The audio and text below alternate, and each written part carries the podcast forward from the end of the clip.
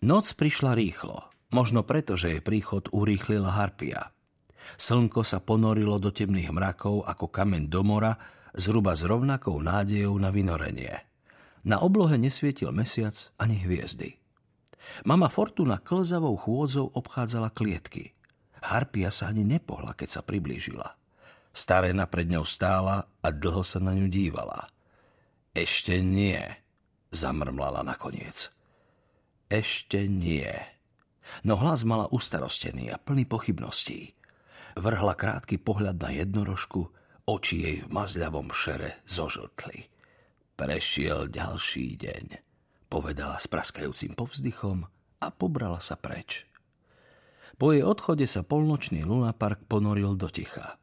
Všetky zvery spali, okrem pavúka, ktorý snoval pavučinu a harpie, ktorá čakala.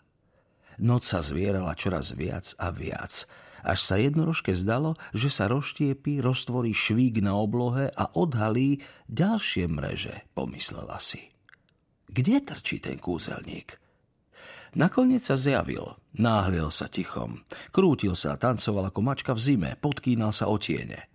Keď došiel ku klietke s jednorožcom, radostne sa poklonil a hrdo vyhlásil. Šmendrik je s tebou. Z vedlejšej klietky jednorožka začula ostré chvenie bronzu. Myslím, že nám zostáva veľmi málo času, šepla. Naozaj ma dokážeš oslobodiť? Vysoký muž sa usmial, dokonca jeho bledé, vážne prsty sa roztancovali. Povedal som ti, že čarodejnica urobila tri veľké chyby. Treťou bolo tvoje zajatie a druhou zajatie harpie, pretože obe ste pravé a mama Fortuna vás nedokáže skrotiť, ako nemôže ani predlžiť zimu, hoci o jediný deň. A to, že ma považovala za šarlatána a podvodníka, bola jej prvá a osudová chyba. Lebo aj ja som pravý. Som kúzelník Šmendrik, posledný zo zasvetených a som starší, než sa zdá. Kam sa podiel ten druhý? vyzvedala jednorožka. Šmendrik si vyhrnul rukávy. O ruka sa neboj, dal som mu ďalšiu hádanku. Nemá riešenie. Možno už nikdy zo svojho voza nevylezie. Vyslovil tri kostrbaté slova a luskol prstami. Klietka zmizla. Jednorožka sa ocitla vo ovocnom sade. Rásli tam pomaranče a citróny, hrušky a granátové jablká. Pod nohami cítila mekú jarnú zem a nad hlavou sa jej rozprestieralo nebo. Srdce mala ľahučké ako dym. V tele sa jej zbierala sila na veľký skok do sladkej noci.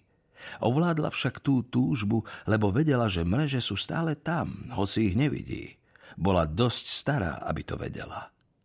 Mrzí ma to, ozval sa s tmy šmendrikov hlas. Dúfal som, že to bude kúzlo, čo ťa oslobodí.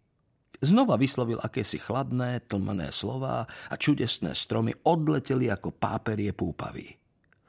Toto kúzlo je istejšie, povedal. Mreže sú teraz krehké ako starý sír. Ľahko ho rozdrobím a... Zrazu zalapal podychu, šklbol rukami. Z dlhých prstov mu kvapkala krv. Ach, asi som dal niekde nesprávny prízvuk. Zachrypal. Schoval si ruky pod plášť a s predstieranou ľahkosťou v hlase podotkol. raz si hore, raz si dolu vychrlil zo seba niekoľko tvrdých fráz, zatiaľ čo sa jeho krvavé ruky myhali po oblohe. Odkiaľ si sa zjavilo čosi sivé a vrčiace, čo pripomínalo medveďa, ale oveľa väčšie. Bublavo sa chichotalo, dychtive rozlúsknuť klietku ako orech a pazúrmi z neho vytrhať kusy jednorožieho mesa.